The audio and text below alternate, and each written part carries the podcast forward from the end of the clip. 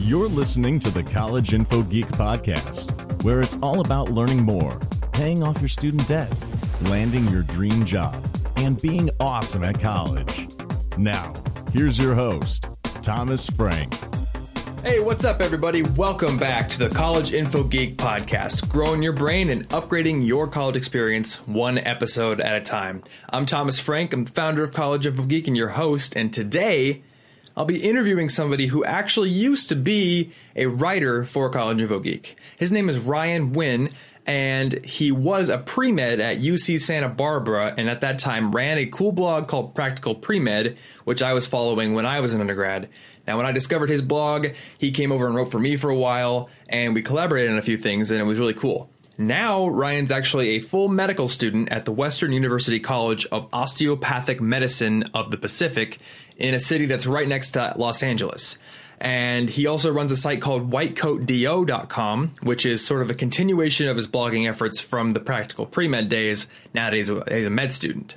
So the reason I'm doing this episode is I got an email from a reader, and you may have heard about this in the last episode where I did Q and A with my roommate Martin.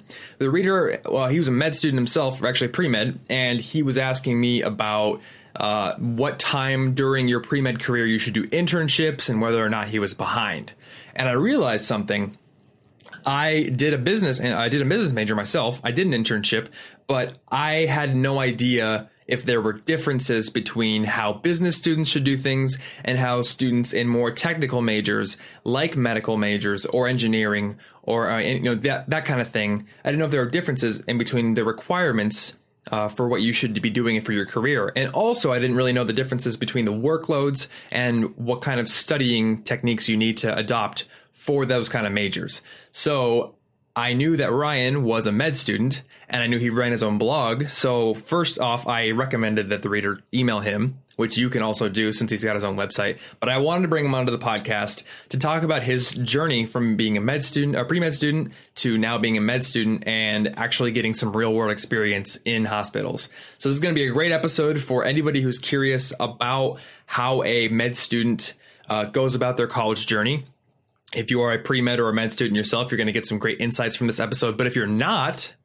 I think this episode will be useful to you anyway because Ryan goes over some excellent study strategies that he uses to remember lots of information. And even if you're not a medical student, this is stuff that you can apply to your own college experience. And he also talks about his experience applying to med school and his techniques for standing out and um, getting accepted in a very, very competitive process.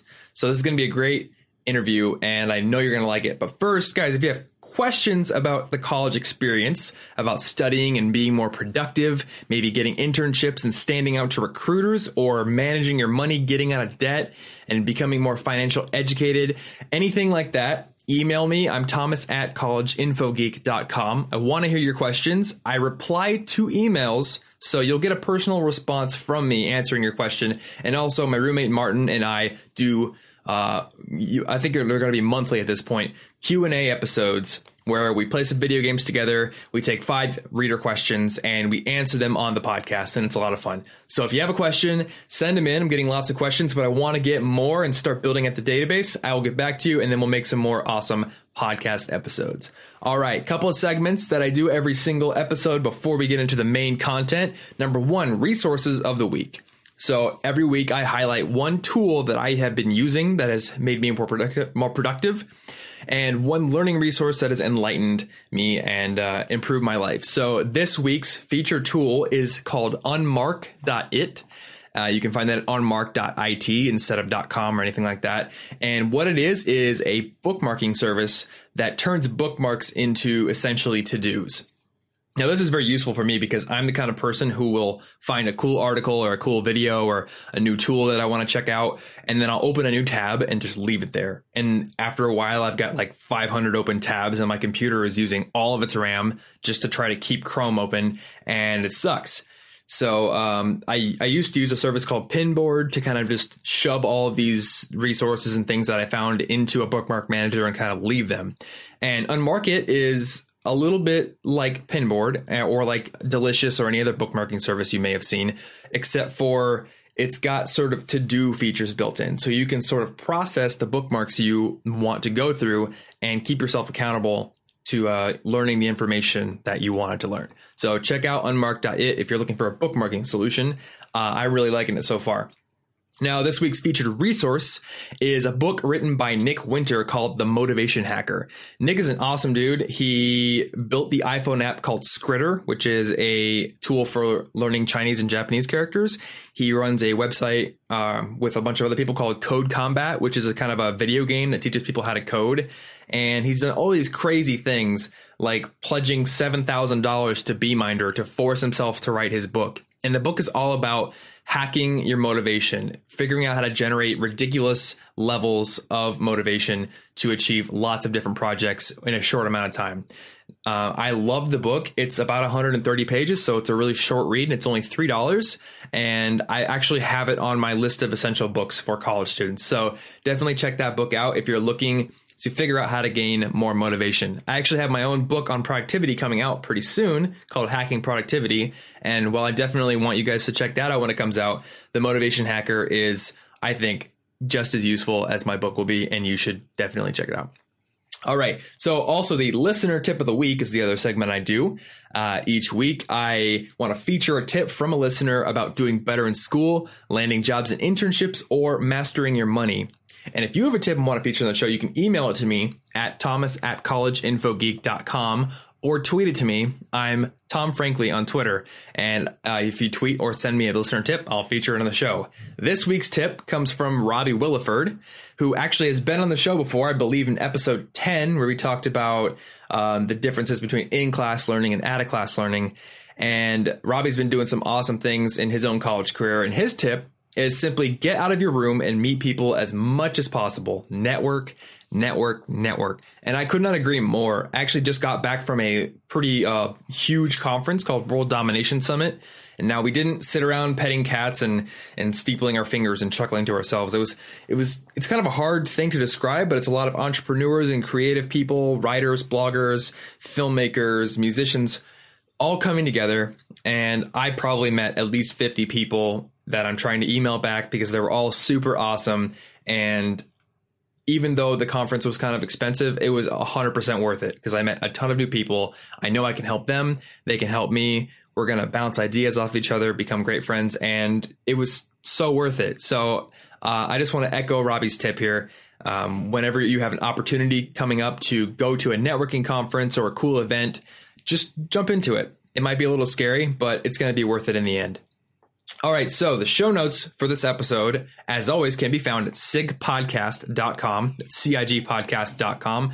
And there I link to this week's tool learning resource, along with anything we mentioned in the actual meat of the episode. We've got quotables there that you can tweet out, a little bit of a uh, description, and contact links for Ryan if you want to get in touch with him and ask him any questions. So check him out. Cigpodcast.com will take you to the main podcast page on the site. You can scroll down and find the link to episode 26 with Ryan Nguyen.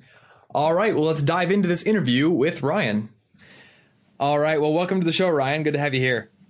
It's great to be here. Thanks for having me on. Yeah, so um, you wrote for College Info Geek a few years ago, and uh, you yeah, were also running practicalpremed.com back then. So, um, you know, I know you from there, and I was sitting around the other day, and I was thinking to myself, I did this business major. You know, MIS is a great major and everything, but I have no idea what like the in the trenches college experience is like for somebody who's in a more technically difficult major like mm-hmm. pre med or or engineering or something like that. So I figured I'd have you on the show to kind of talk about your story and your journey through the pre med, and now you're an actual med student and kind of just see uh, how that went for you and what the differences are between those two majors. Yeah, definitely. Yeah, like I like you mentioned, I wrote for College Info Geek a couple of years ago, so it's really nice to be back, be back on the podcast. Um, yeah, so I did my undergrad experience at UC Santa Barbara, where I majored in microbiology. So totally different than business. Um, I actually took one business class sometime in high school, and I just totally bombed at it. So I think that experience scarred me for a bit. So I kind of just stayed away from it when I actually decided to head to college. Mm. Um, but yeah, and I, I, I kind of had an idea throughout college that I wanted to go into medicine. Um, I didn't really seal that idea until junior year. But my first two years, I had this vague idea that I wanted to go into medicine, and um, it's one of those things where you kind of you have to to plan out your courses for multiple years because there are so many requirements to apply to medical school. I, when I applied, I I think you had to take one year of English, a year of math, a year of OChem, bio, physics, and there's just so many different hoops that they make you jump through to apply to medical school that it's not something that you can just decide, hey, I want to go to medical school. I'll take a year of classes and be done with it. It's something that really does require, I'd say, at least two to three years of prerequisite classes that you need to take before you can even apply. And right. looking back, I don't. There's not many things from those classes that I actually use in the first two years, or even now that I'm in my clinical rotations. Um, so to me, they some of the requirements feel a bit outdated, but I, I think they do teach you to think critically, which is something that we use every single day. But mm-hmm. um, they're, they're kind of just hoops that you have to jump through. And I know that medical schools are kind of changing the requirements now because they want more holistic and humanistic medical students. So you're seeing more schools that are requiring sociology, psychology, and more of the humanities classes as well. So it's something that if you do decide to apply to medicine, you have to map out when am I going to take that year of OChem? When am I going to take the humanities? When am I going to take English and things like that? Interesting. Yeah. So I guess that's one thing that you and I share uh, the similarity between our majors is that there's a lot of stuff that we're not that we're uh, that we're not using these yeah, days. So. Definitely. So what's what's the end goal for you? Is it to become like a family practice doctor, or are you looking to go into research? Like, what's what's the goal of all this? Uh, I'm really interested in clinical medicine. Um, okay. There's there's a couple different. I kind of always grew up thinking of a doctor as someone that could talk to you really about any aspect of medicine. So um, at this point, I haven't. I've only seen family medicine. That's a rotation I'm on right now. Mm. Um, so I'm, I'm, really open to any specialty, but uh, family medicine, emergency, or internal medicine, which are three of the specialties that can really talk to you about anything in medicine, are the ones that I'm most interested in at this point. Um, but I do a couple other things in terms of I've all, I've written throughout college, and then also I write now uh, for a online magazine called the Almost Doctors Channel. It's okay. kind of like College Info Geek, but the uh, the medical school version of it. And um, interested in health policy and health tech. So I have a lot of different interests around that all kind of center around medicine. Um, and I think that's one of the cool things about going into medicine is that you don't just have to practice clinical medicine. You can do that as and but there's also another whole world of opportunity that kind of revolves around it. Yeah. So so explain to me what clinical medicine means. Does that I mean like you'd be working in a big hospital in like a very specified uh, department or or is it something I'm not at all aware of? Oh yeah, that's basically what it is. Clinical medicine is working directly with patients and um, interacting with them and getting histories and doing physicals and uh, working directly with patients. And that can be either in a, a clinic out in the community or in a hospital, as long as you're getting direct patient contact. Okay, so I guess I guess I thought of family practice as almost like that in a smaller uh, role, but maybe the family practice is kind of like a generalist role, and then you'd have a more specified role. Is that kind of what it is? Yeah, yeah, something like that. Okay. Yeah. Cool. So with that goal in mind, and you know, like keeping in the the frame of mind that my major was just four years, yeah. and then most people go on to get a job. Uh, what like how many how many years of schooling do you need, and how does that break down between like undergraduate and a graduate degree and all that kind of stuff? Oh yeah. So for undergrad, you could take anywhere between uh, whatever, however long it takes you to get your undergraduate degree, I'd say most schools, the vast majority of schools, are require that you have at least a bachelor's before you apply to, or by the time you matriculate to medical school. Mm. Uh, so that takes however long it takes people to take. It took me four years, and then after that, you go to medical school, which is another four years. And then after that, you finally get your doctor degree. So you finally get to be called doctor so and so, which is kind of cool. Um, but you aren't ready to practice fully on your own yet. What they have you do is this program called a residency. So you do that for three to anywhere between three to seven years. And your residency is in the specialty that you choose to do. So let's say I decide to go into family medicine. Those residencies are usually about three years where you you have your doctorate degree and you're practicing medicine, but you're practicing under the supervision of what they call an attending physician, which is someone who has many, many years of experience as a doctor and kind of is supervising everything that you're doing to make sure that you're you're going you're making the right decisions. And by the time you're done with your residency you're fully competent as a doctor. Right. Okay. So um so the the residency and your med school degree do those years overlap at all? Or are you like in school for eight years and then doing an additional three for like a total of 11 before you start fully practicing? Can they kind of overlap and do that?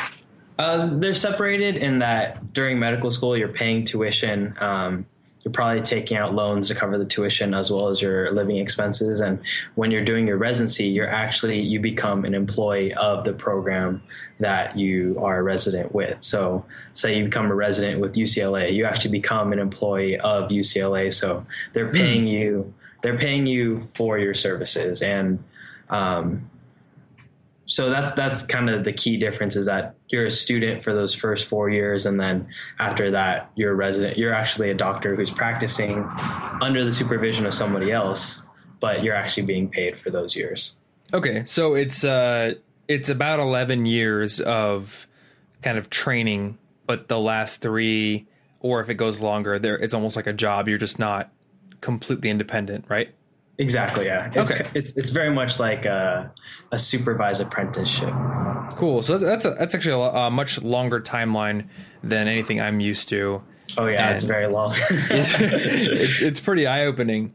Mm-hmm. So let's talk about your undergrad experience because I, I, think mm-hmm. a lot of the people listening are undergrads, mm-hmm. and uh, so you said that the first two years for your undergrad degree you hadn't fully decided that you were going to go into med school and mm-hmm. then the last two years were. So uh, for the first four years, is it kind of like you major in something that would be sort of related to med, or do you declare as a pre med at some point?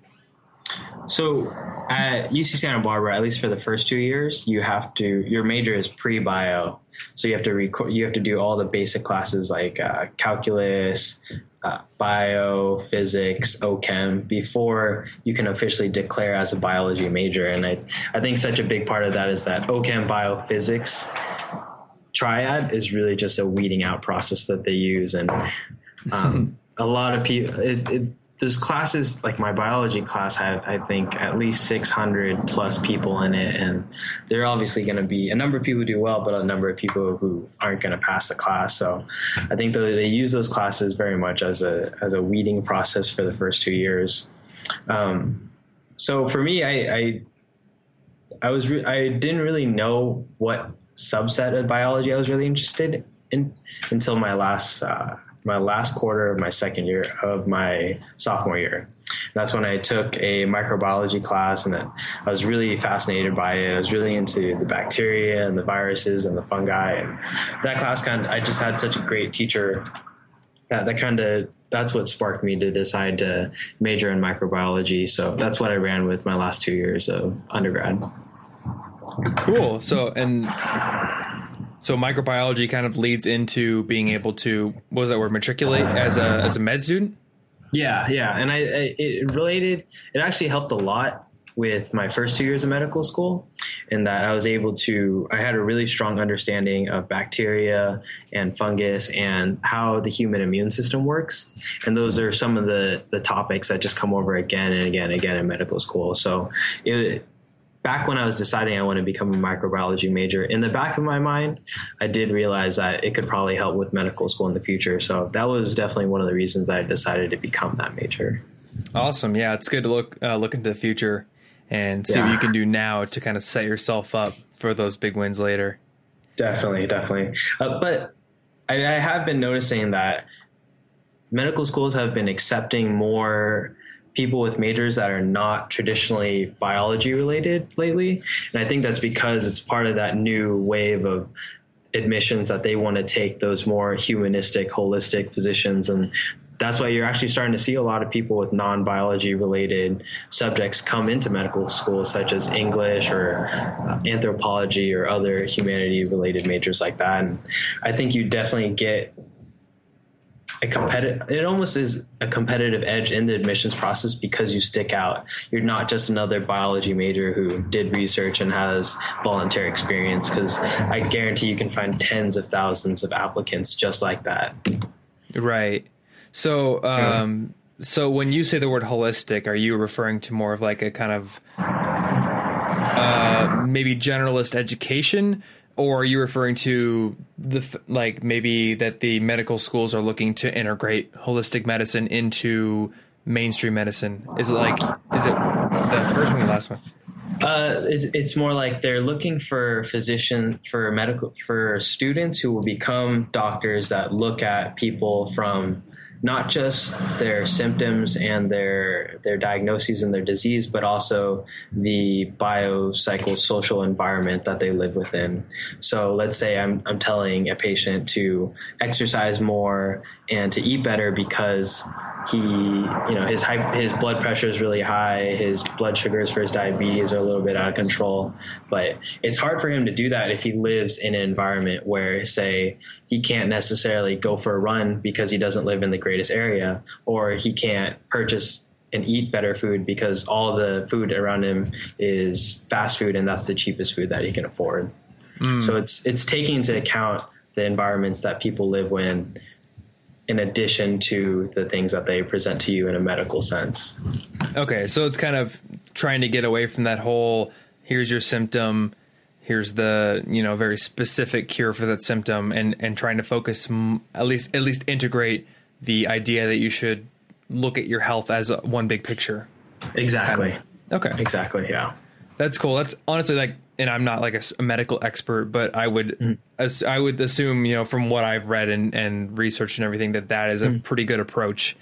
You know, try to be healthy in general, and yeah. also look for the scientific specific cures to conditions and kind of meld those two together, rather than going all out on one.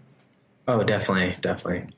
Cool. So, uh, so what was your workload like in undergrad? Because I mean, I'm I specifically planned from high school to not have a whole lot of coursework in college, mm-hmm. and I did. Mm-hmm. I did some uh, some like dual credit classes, mm-hmm. and I got it to the point where, for me, it was twelve to fifteen credits a semester of coursework, and then I could spend the rest of the time on like part time jobs to help my debt or mm-hmm. you know my blog or everything. So what's the mm-hmm. what's the workload like for somebody in a more scientific major like you were? Yeah, so the first two years is actually pretty pretty heavy.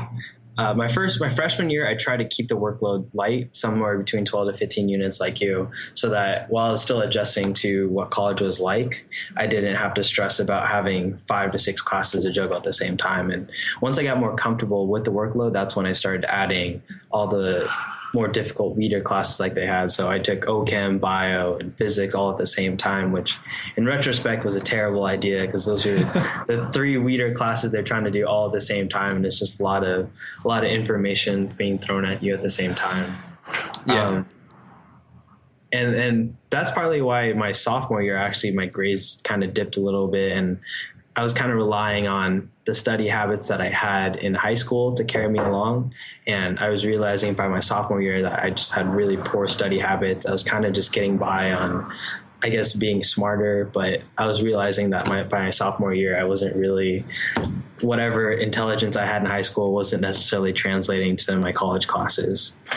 So the workload actually caught up with me my sophomore year. And that's when I found study hacks the blog by Cal Newport and specifically, he has a series called Four Weeks to a 4.0, and that pretty much changed how I studied for the rest of college and also into medical school. Um, Cal Newport is a professor at MIT, I think now, and he has yeah. some of the, the best study strategies I've ever seen. And I've read all about different kinds of study strategies online, and his stuff is by far the best. And for any undergraduates who really need to kind of up their study strategies and want to improve their GPA, I'd say that's really the best resource that I can recommend. Yeah, definitely. I, I read his. Uh he had well, he had two books out that I read when I was an undergrad. Mm-hmm. Uh, there was like How to Be a Straight A Student, Yeah. and then there was uh, How to Win at College. I want to say, yeah. That was and both of those are on my essential reading list. They're both really good books. And then he also wrote um, So Good They Can't Ignore You. Oh yeah. That's which a good that was a real good one. I listened to that one on audiobook and I really liked uh, you know all the stories he had in that one. But yeah, his his blog is amazing, and uh, I guess I haven't read that specific series. So, like, do you remember any of the specific tips he gave for studying in Yeah. that series? Yeah, I, I remember them. So the first one, or one of the, the most important ones, was turning your your learning into active learning. A big part of what I was doing my first two years was just kind of reading the books. Um, if the teacher assigned questions, then I'd do the questions. But if not, then I'd never do questions. And it's very passive, just flipping over, highlighting. And so what he suggested was turning all of your lecture notes into question points. Hmm. And then, so by the end of the, so while I was taking notes, instead of just saying, typing verbatim what the professor was writing, I would turn what the professor was saying into a question. So if they're talking about, let's say, the TCA cycle, I would write it for each important point that they went over. The TCA cycle is uh, this this energy producing uh, biological process in the human body. But um, Is that like the ATP producing cycle? yeah, yeah, it produces Okay. ATP and things like that. Yeah. I took a nutrition class. yeah. So, anyways, I, I would turn instead of just listing the processes, I would turn the processes into questions. And so by the end of the lecture, I had all the processes. I had the whole lecture into a set of maybe ten to twenty questions, and so I'd just review those. Um, just over and over and over again, and by the by the end of the week, I would review them, basically walking between my classes. And by the end of the week, I had basically studied that maybe five or six times already. So I didn't need to, and it was all active learning. It was all forced recall, and my grades dramatically improved. There's the quarter before I used that four weeks to a 4.0. I think I had a 3.0 in that one quarter by itself, and then right after that, I got a 3.9 in the next quarter, and it was such a dramatic turn just Man. using those things that he uh, suggested. That's awesome. So uh, that leads me to like a question that I thought did did you write the questions during the lectures or did you like take notes and then formulate questions afterwards when you were reviewing?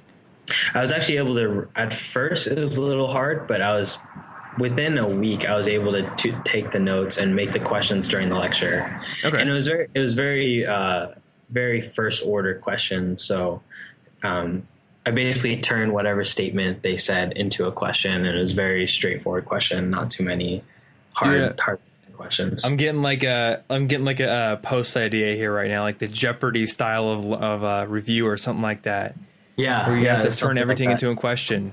yeah, Yeah, that'd And be it- awesome. You, know, know, like just go ahead. Oh yeah, I mean personally, I never uh, I never did the question thing, Mm-hmm. but I always heard that it's it's a really good way to Mm-hmm. actively learn is to formulate all the facts into questions. So you have to learn how to answer them. Exactly. And I end up turning them basically into, I'd, uh, I typed them out on my computer. So I had one side as the questions and one side the answers. And at the end of the day, I just print them out and I just fold the paper and then I just walk around campus. I look kind of weird walking around campus with a half folded piece of paper, just talking to myself, but Hey, it, it worked for my grades and I was able to get into school. So Nice. it worked out. So was that your uh, was that your like preferred tool for studying was just paper and or did you like Evernote or anything? Uh, I did use Evernote uh, towards the end of my third year is when I started. Uh, the end of my junior year is when I started. I actually found out about Evernote and I used it to kind of collaborate all my notes. Uh, but in terms of actually learning, I just the questions really brought me, especially my sophomore and junior year, where a lot of the the tests were multiple choice and they're basically just memory recall. So if that's how the exam's going to be, you might as well study that way as well. Yeah, yeah, for sure. Uh, so I want to get into like the process of applying to med school and your side projects, but I have like a a personal question. So like, have you have you watched Cosmos at all, like the new one? No, I haven't. So when I was a sophomore, I had I had to quiz my girlfriend at the time on OChem because she was taking it, but I mm-hmm. never paid attention to any of like the molecule diagrams. So mm-hmm. on Cosmos, they were talking about like what's so great about carbon, and carbon is like the one type of atom that can bond to other atoms, mm-hmm. and like no other atom can do that. So like when you're studying OChem, does every single diagram of a molecule have a carbon atom at the center? Because I guess I, I gotta got that from there, but maybe I'm wrong. I I think so. OChem was so for, for, in terms of all the things I've had to learn over the past couple years. OChem was so far away ago, but I think I think it is centered along Okay. uh, just organic materials, which I think by definition have to have carbon in them. Yeah, yeah. Don't this this is kind of a okay. Yeah, my roommate's telling me yes, so like asking somebody That- like that- five years out of. that that gives you an idea of how much OChem I use on a daily basis. Well, my OChem is from uh, one little blurb in Cosmos. Yeah. Just kind of. So I think you're a little Yeah. ahead of the game on me. Yeah. Did you find OChem to be like your hardest class among those those three weed out classes you were talking about? Because I've heard certain people say yes and certain people say no. Uh, yeah, in a way, it was because it's so much different than anything else. It's it's just so chemistry heavy and mechanism heavy, and you have to understand a lot of principles that I just never think about or never use nowadays. But I remember having to go just toiling over them back in undergrad, and Yeah. yeah, yeah, it's just it was just difficult. Is the best way to put it. All I remember are giant stacks of note cards that were Yeah. way too big for their own good. Oh yeah, and me just kind of like like sitting there with Yeah. them held in front of me and then she described them and I'd go, "Yeah, that sounds about right." yeah, that's exactly Learned nothing, like. but I guess it helped her out. Yeah. So uh, you know, when I when I met you, you were doing practical pre-med, which Mm-hmm. is is no more at this point, but it was your blog basically it was it was like College Info Geek but to specifically help pre-med students. Yeah. And you were also volunteering for uh, what was it, Doctors Without Borders or something like that? uh, Doctors Without Walls. Without Walls, So- that's right. Yeah, so that that was kind of the my, the turning experience of my college uh, career, in that my towards the end of my sophomore year, my junior year, I found this nonprofit called Doctors Without Walls that's in Santa Barbara, and what they do is they deliver free medical care to the street homeless of Santa Barbara.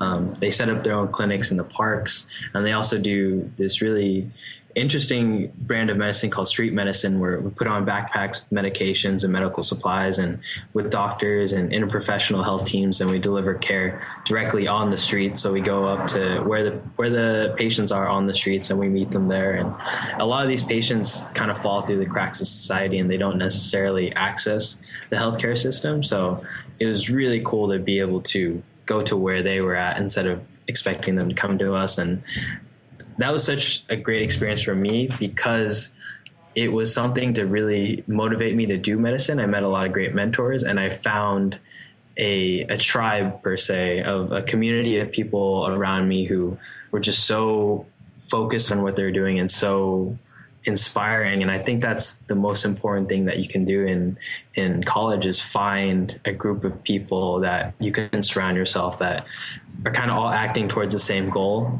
and that for me is what really turned me on and that's when I was like all right this is definitely what I want to do That's awesome. So, Yeah. so like, how much time did you end up putting into that? Like, maybe like per week or per month? Oh, a lot. So, Yeah? Like I was saying, my freshman and sophomore year, I, I stacked my classes once I got comfortable, where I was taking 17 units a quarter. Um, but towards my my junior and senior year, I was enjoying doing the Docs Out Walls volunteering so much that I was probably I put my units down to maybe 14 to 12 a quarter, and um, I was able to just spend 10, 20, maybe more hours per week with Docs Out Walls because I not only volunteered, but I served as the communications coordinator. So I redesigned their website, uh, launched an email newsletter, gave public speeches, met with uh, public health officials to advocate, and it just became this really all-encompassing thing where I just wanted to do that all the time, and I felt like I was learning such real-world life lessons from that that. Uh, I wasn't going to let school get in the way of my education. Yeah, and it sounds like you you kind of like gained a lot of different skills from that position as well that you kind of wouldn't have learned in in school. Oh yeah, definitely. Um, public speaking, writing, uh, advocacy. It was a ton of stuff that you can't really learn in a classroom. I feel like. Mm-hmm. And uh, yeah, I'd really encourage anyone who's interested in medicine to try to find a nonprofit like that that has a community that's willing to kind of take them in like that. Yeah, or and anyone who's not in uh, you know pre med, there's still like great volunteer opportunities Oh, yeah, out there. definitely, And I know like I had a lot of fun doing volunteer projects and honestly, if I'm asking myself, you know, very honestly, I think that 90% of what I learned at school, fact wise, came from on the job, hands on experiences Oh, yeah. like that. Definitely. And the things I learned in class, I just kind of did to get the grade. Some of Yeah. them are still useful, uh, you know, I'll admit it, but a lot of them is just like I got through it because they told me to get through it, but that was about it. yeah. So if you're spending 20 hours a week, you know, or more or less, but sometimes but around that with Doctors Without Borders, and then you're also, you know, you're maintaining Without this Walls. Doctors Without Walls. Like I don't know why I yeah, keep sorry. saying that. No worries. Borders is the one that does the inter. It does uh, international trips and is a great organization. Oh, And- is there also a Doctors Without Borders? Yeah, so Okay. Borders is they do the international uh, relief medicine, and we do Mm. we take that principle of humanitarian action, but we apply it locally to our uh, Santa Barbara community. Okay, are they affiliated at all, or is it two different things? It's two different things. Um, Okay. we have we had a physician who did uh, stint with Doctors Without Borders, and he's one of the lead physicians out of Doctors Without Walls, but they're not Okay. connected. Yeah, There must there must be some some channel where I saw the Borders one at some point because I keep like Yeah. it keeps coming to mind. But yeah, Without Yeah. Walls. Okay, without Walls. Yeah. So you're working with Doctors Without Walls, and you're and you're running Practical Pre Med, which you were posting pretty frequently, and then you were also I think you did like ten posts for College Info Geek. Mm-hmm. So what were your strategies for balancing your school, your class time, along with like the the ton of studying you had to do, and mm-hmm. then all of these extracurriculars? Yeah, so the the study hacks I got from Cal Newport as I got better than my sophomore year, I was finding that I really didn't have to spend as much time studying as I was my freshman and sophomore year. So even though I was spending maybe more hours studying my freshman and sophomore year, I was studying way more efficiently once I had fully integrated all the the study strategies I'd gotten from Cal Newport and study hacks.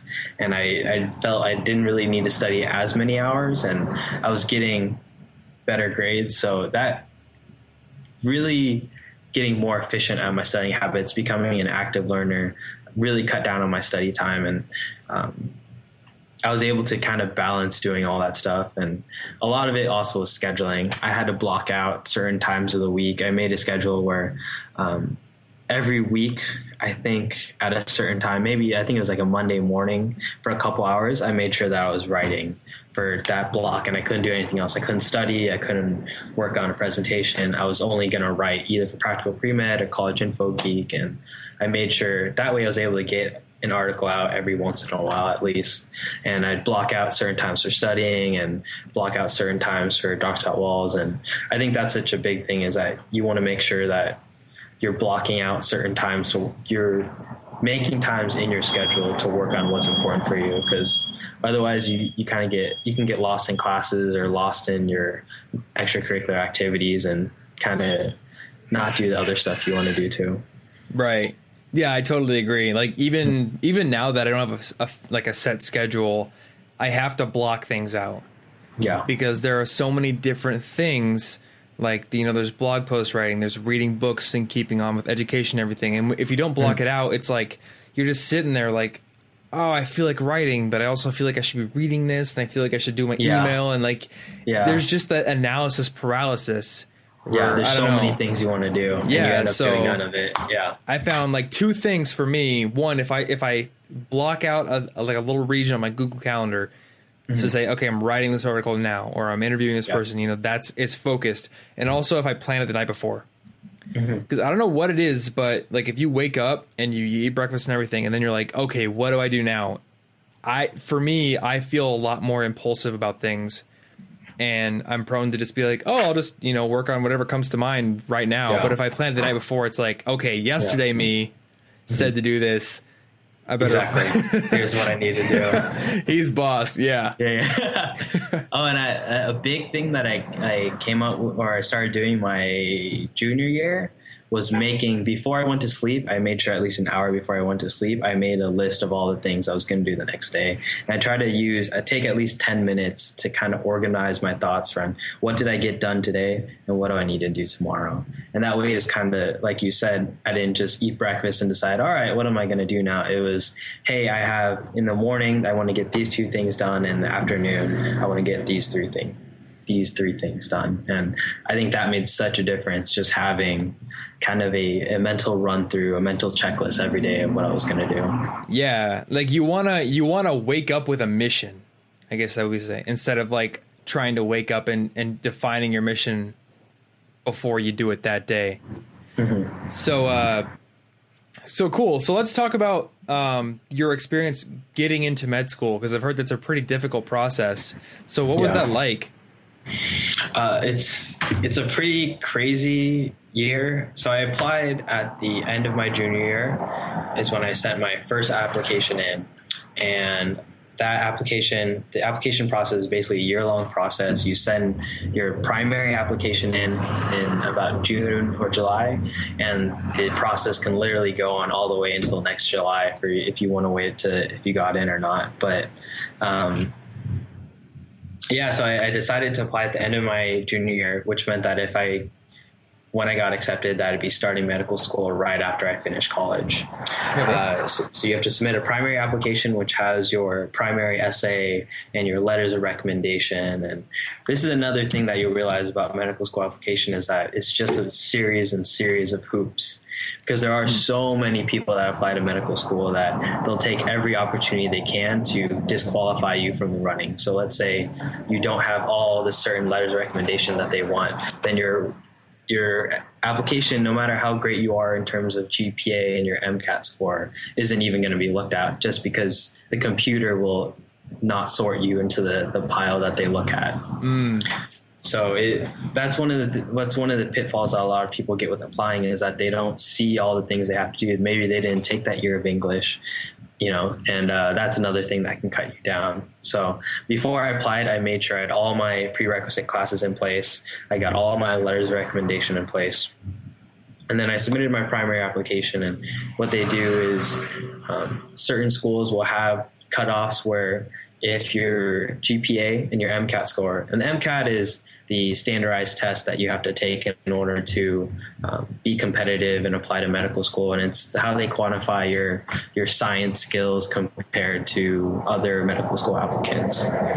So they they take your GPA and your MCAT score, and if you make a certain cutoff on whatever magical number they come up with, then they they shoot you back this thing called a secondary essay, and it's a couple more smaller essays that you can fill out to talk about yourself, and uh, you get the privilege of paying them an additional fee per school for them to read your application.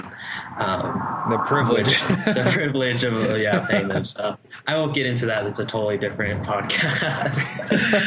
uh, but once you submit your secondary application, then you begin was quite possibly the, the longest wait of your life because you can finish your those secondary applications in August and some places will just take forever to get back to you about whether you get an interview or not.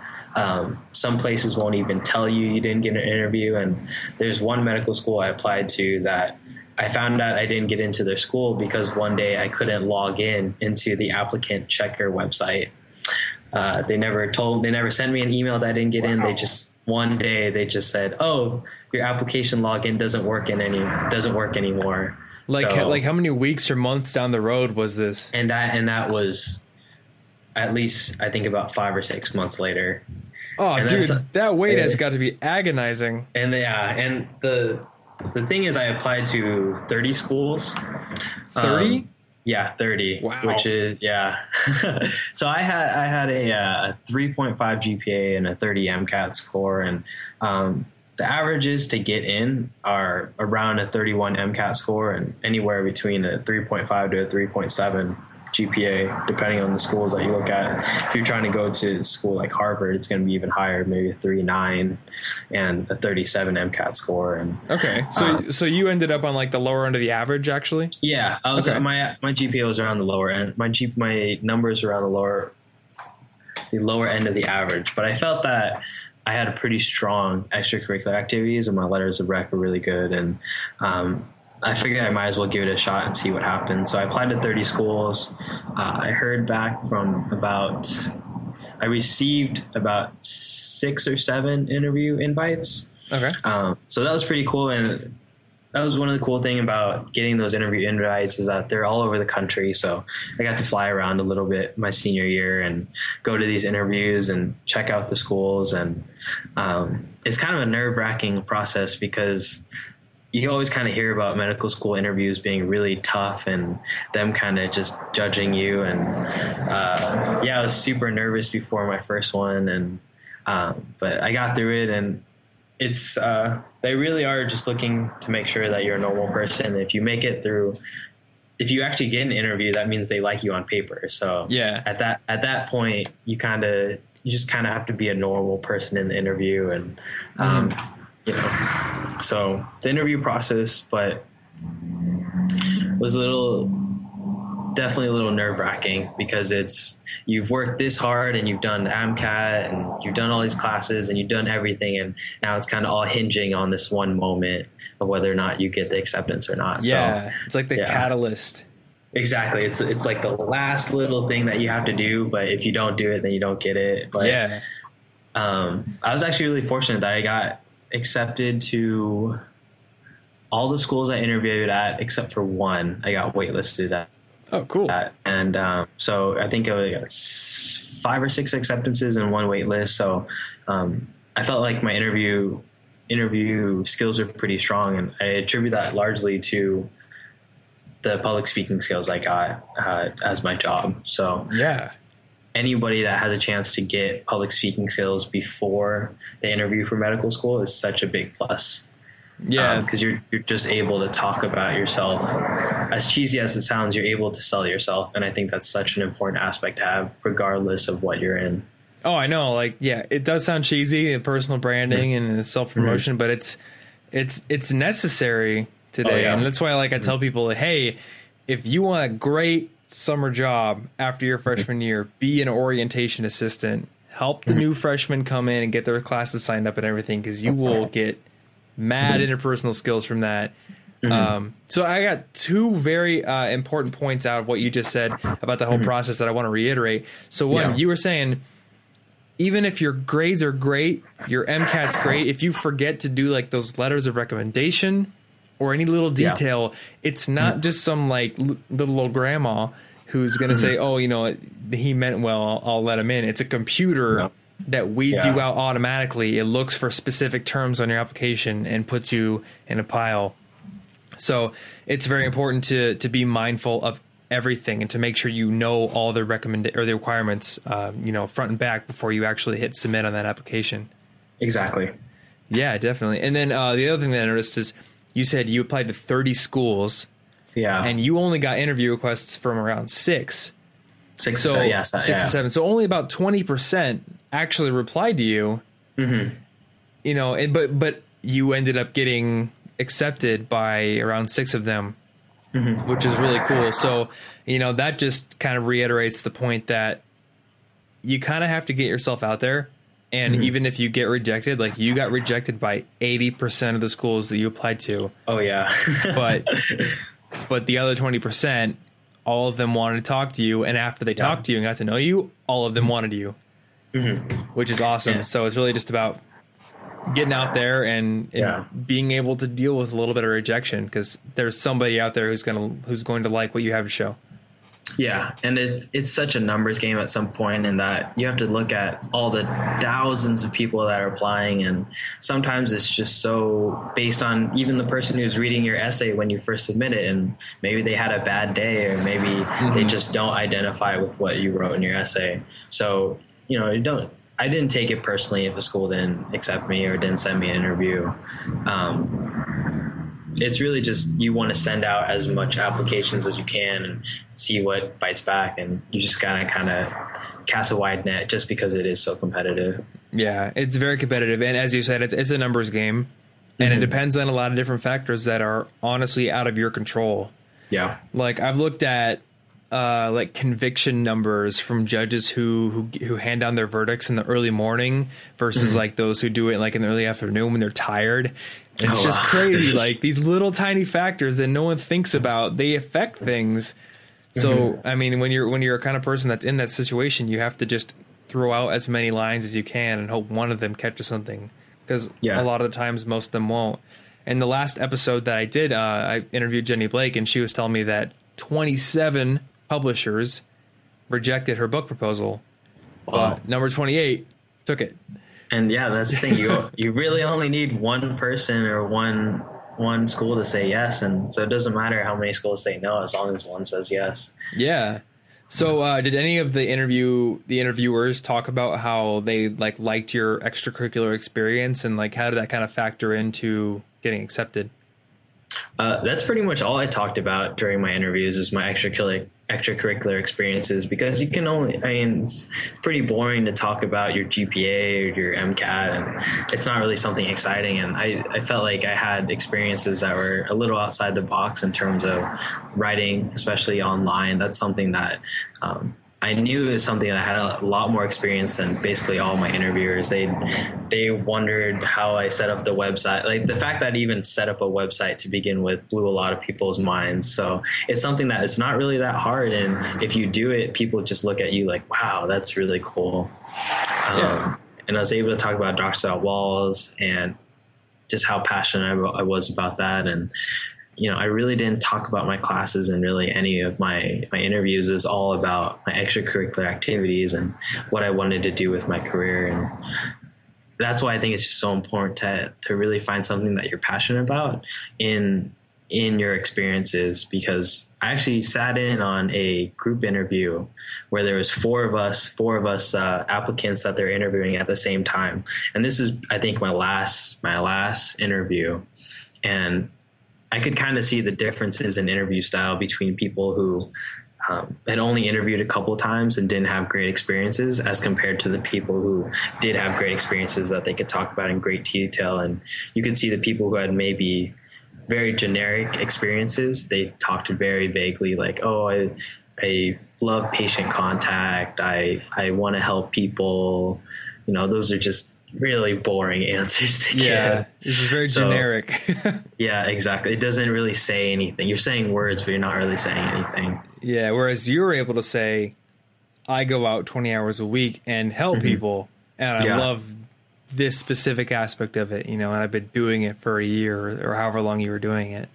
Yeah, and I had I had really vivid stories that I'd practiced many times telling in front of you know audiences for public speaking. So it, it, telling it to someone just across the table was really easy for me. Awesome. And so this is an aside that I just kind of want to like uh, let people know about. You can do practice interviews. Oh uh, yeah. Like my my my the business career office that at my school they held them like twice a year, mm-hmm. and I made sure to go to them even mm. if like the the practice interviewer from the company who was doing it, I didn't want to work for them. I just went anyway because I was mm-hmm. like, I'm gonna be able to represent myself better in a real interview if I just do this, get the experience, get that practice. Yeah, and I think practice interviewing is such a great idea. I did one, I did actually a few before I did my real interviews, and I did one of them with one of my mentors, and he asked me what I'd be interested in in the future, and I told him I was really interested in health policy. And then he kind of sensed that I wasn't. I was kind of just lying a little bit just to sound good. So he started launching into the Affordable Care Act and all these different things about health policy, and I kind of just sat there like, uh, I don't really know. So I, I learned a big thing was that you want to, you know, you want to come in with your strong points, and you also don't want to. You gotta you have to refine what you're talking about. If it's something that you're not very strong about, don't even try to touch that because yeah. you can get in that situation where they're like, "Oh, really? Tell me more about that," and you have nothing else to say besides the, "Oh, I really want to help people." I've always heard that you shouldn't put something on a resume unless like you are able to have a conversation about it with exactly. the recruiter because they might ask you, Oh, you you know PHP? Cool. Well, uh, tell me Tell about, me about you know it. what do you think about the new version and everything? And you're just like, well, Yeah. I just actually looked at a YouTube tutorial for five minutes. Yeah, exactly. I know how to do the opening and closing tags. Yeah. So uh, you got into medical school, medical school. Mm-hmm. Um, and how many? You said it was four years of medical school, right?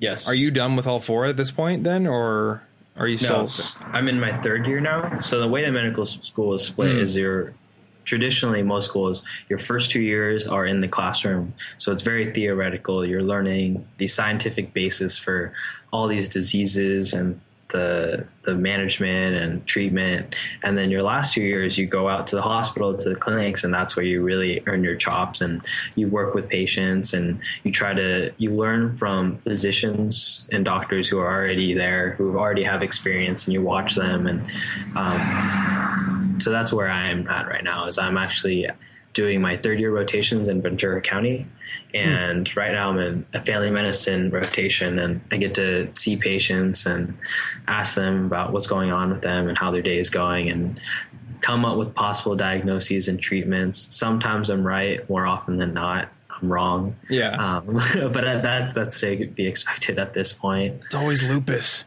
yeah, it's always that's always in the back of my head.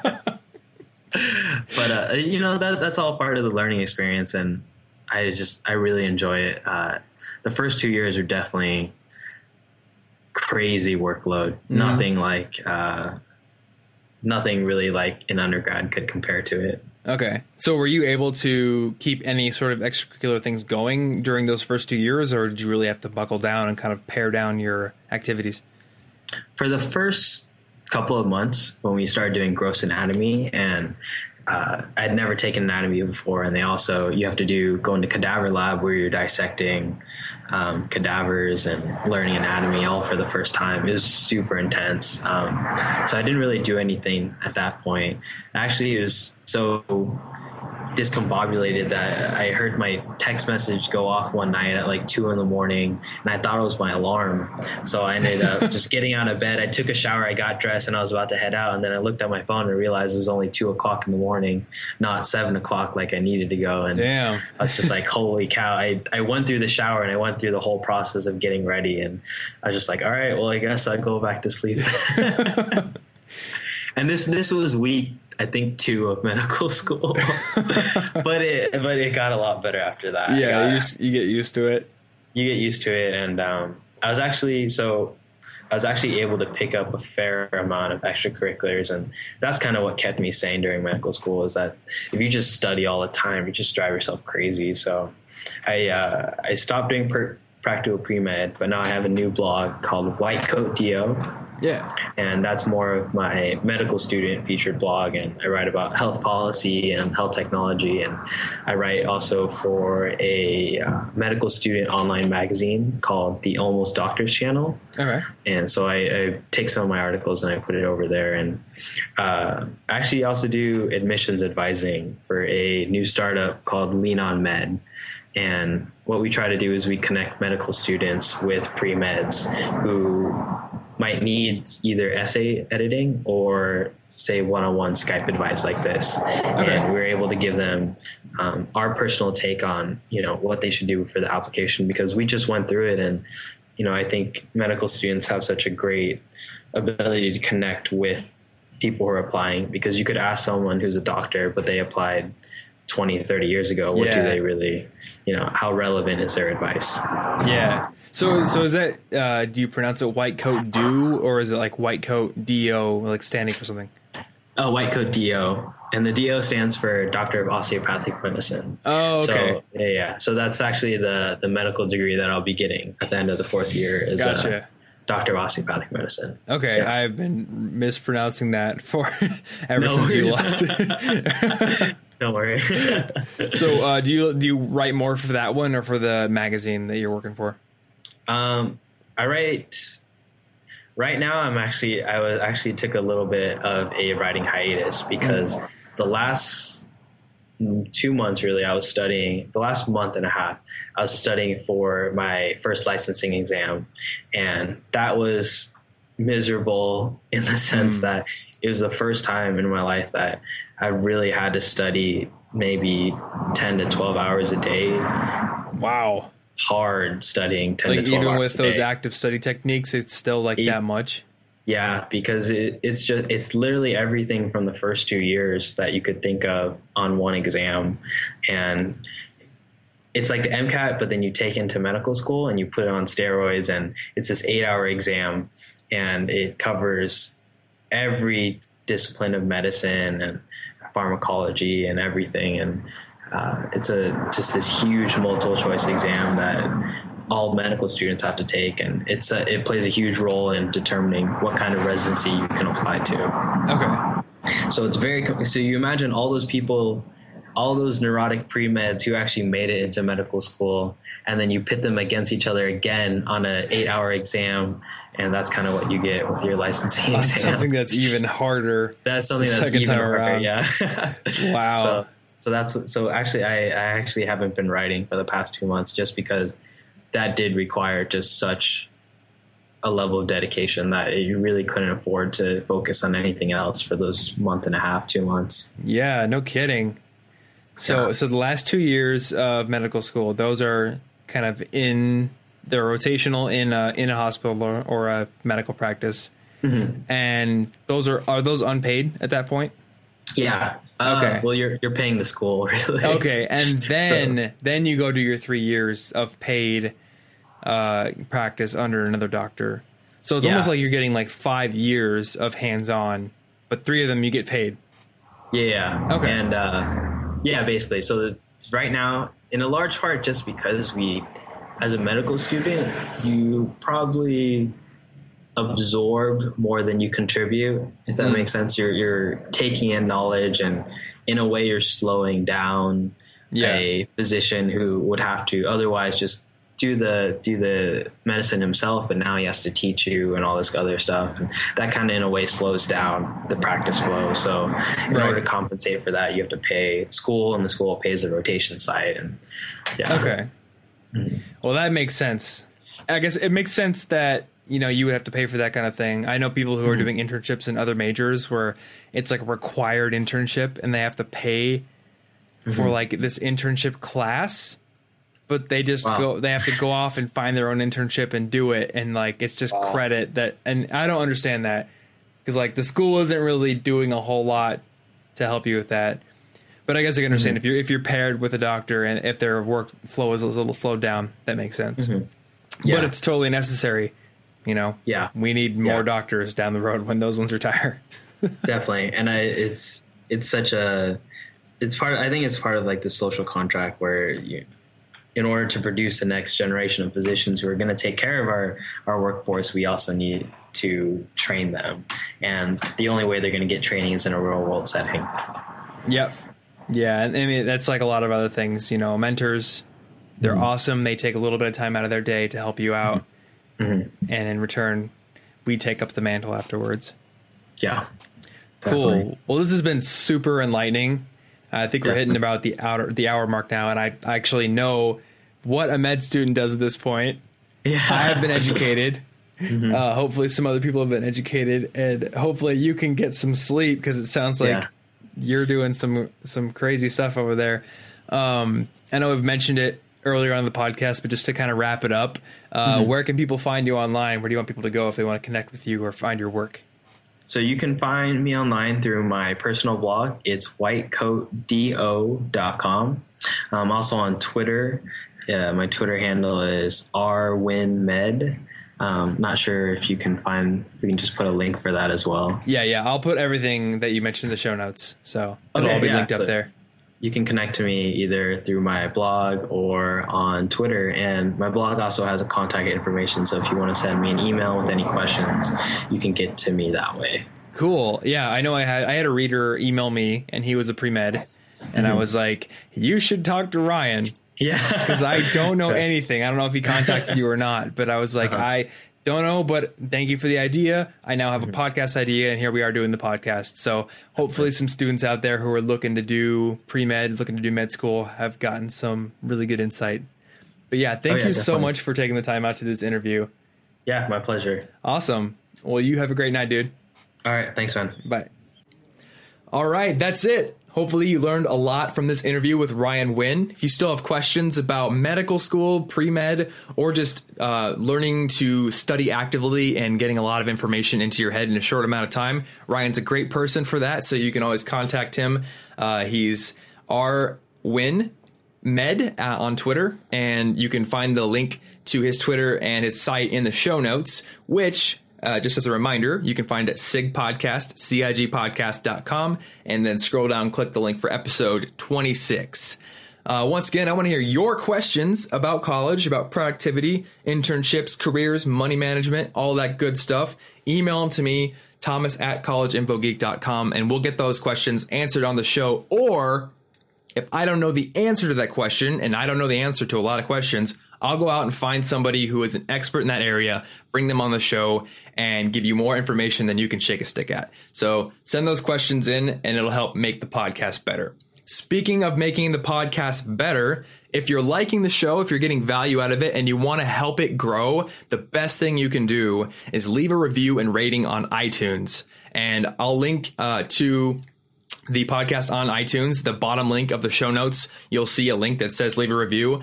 It helps immensely. It helps kind of get the show going up the charts and more people can see it. And that's really the best way for the show to grow. So if you like it and you want to help it, I would love it if you did that. Thank you so much. And I actually want to read a review from an awesome person who just left one a couple of days ago. This review comes from Tom James Miller says awesome insight into the learning process, five stars. And he says the blog is a go-to resource for college students and post-college 20-somethings on its own, but the podcast is an awesome complement. It's great to hear the perspective from other college students on the learning process and how they manage their way through successfully. I thoroughly enjoyed the last episode with Jenny Blake, who runs lifeaftercollege.org, and I thought Thomas gave a very adept interview, and there were a ton of valuable insights that came out of the conversation. The CIG podcast will keep its spot in my feed. Highly recommended. Thank you so much, Tom. The interview means a ton, and if you would like to leave an, a review, interview, review means a ton, and if you want to leave one of your own, I will probably read it on the show. And I'm also working on some other thank you things, so keep an eye on that. But uh, just know that I really appreciate you if you leave a review, and I still appreciate you for listening anyway. So if you leave a review, extra appreciation. All right, that's it. So I will see you in the next episode. Thanks for listening to the College Info Geek Podcast. Grow your brain even more at www.collegeinfogeek.com.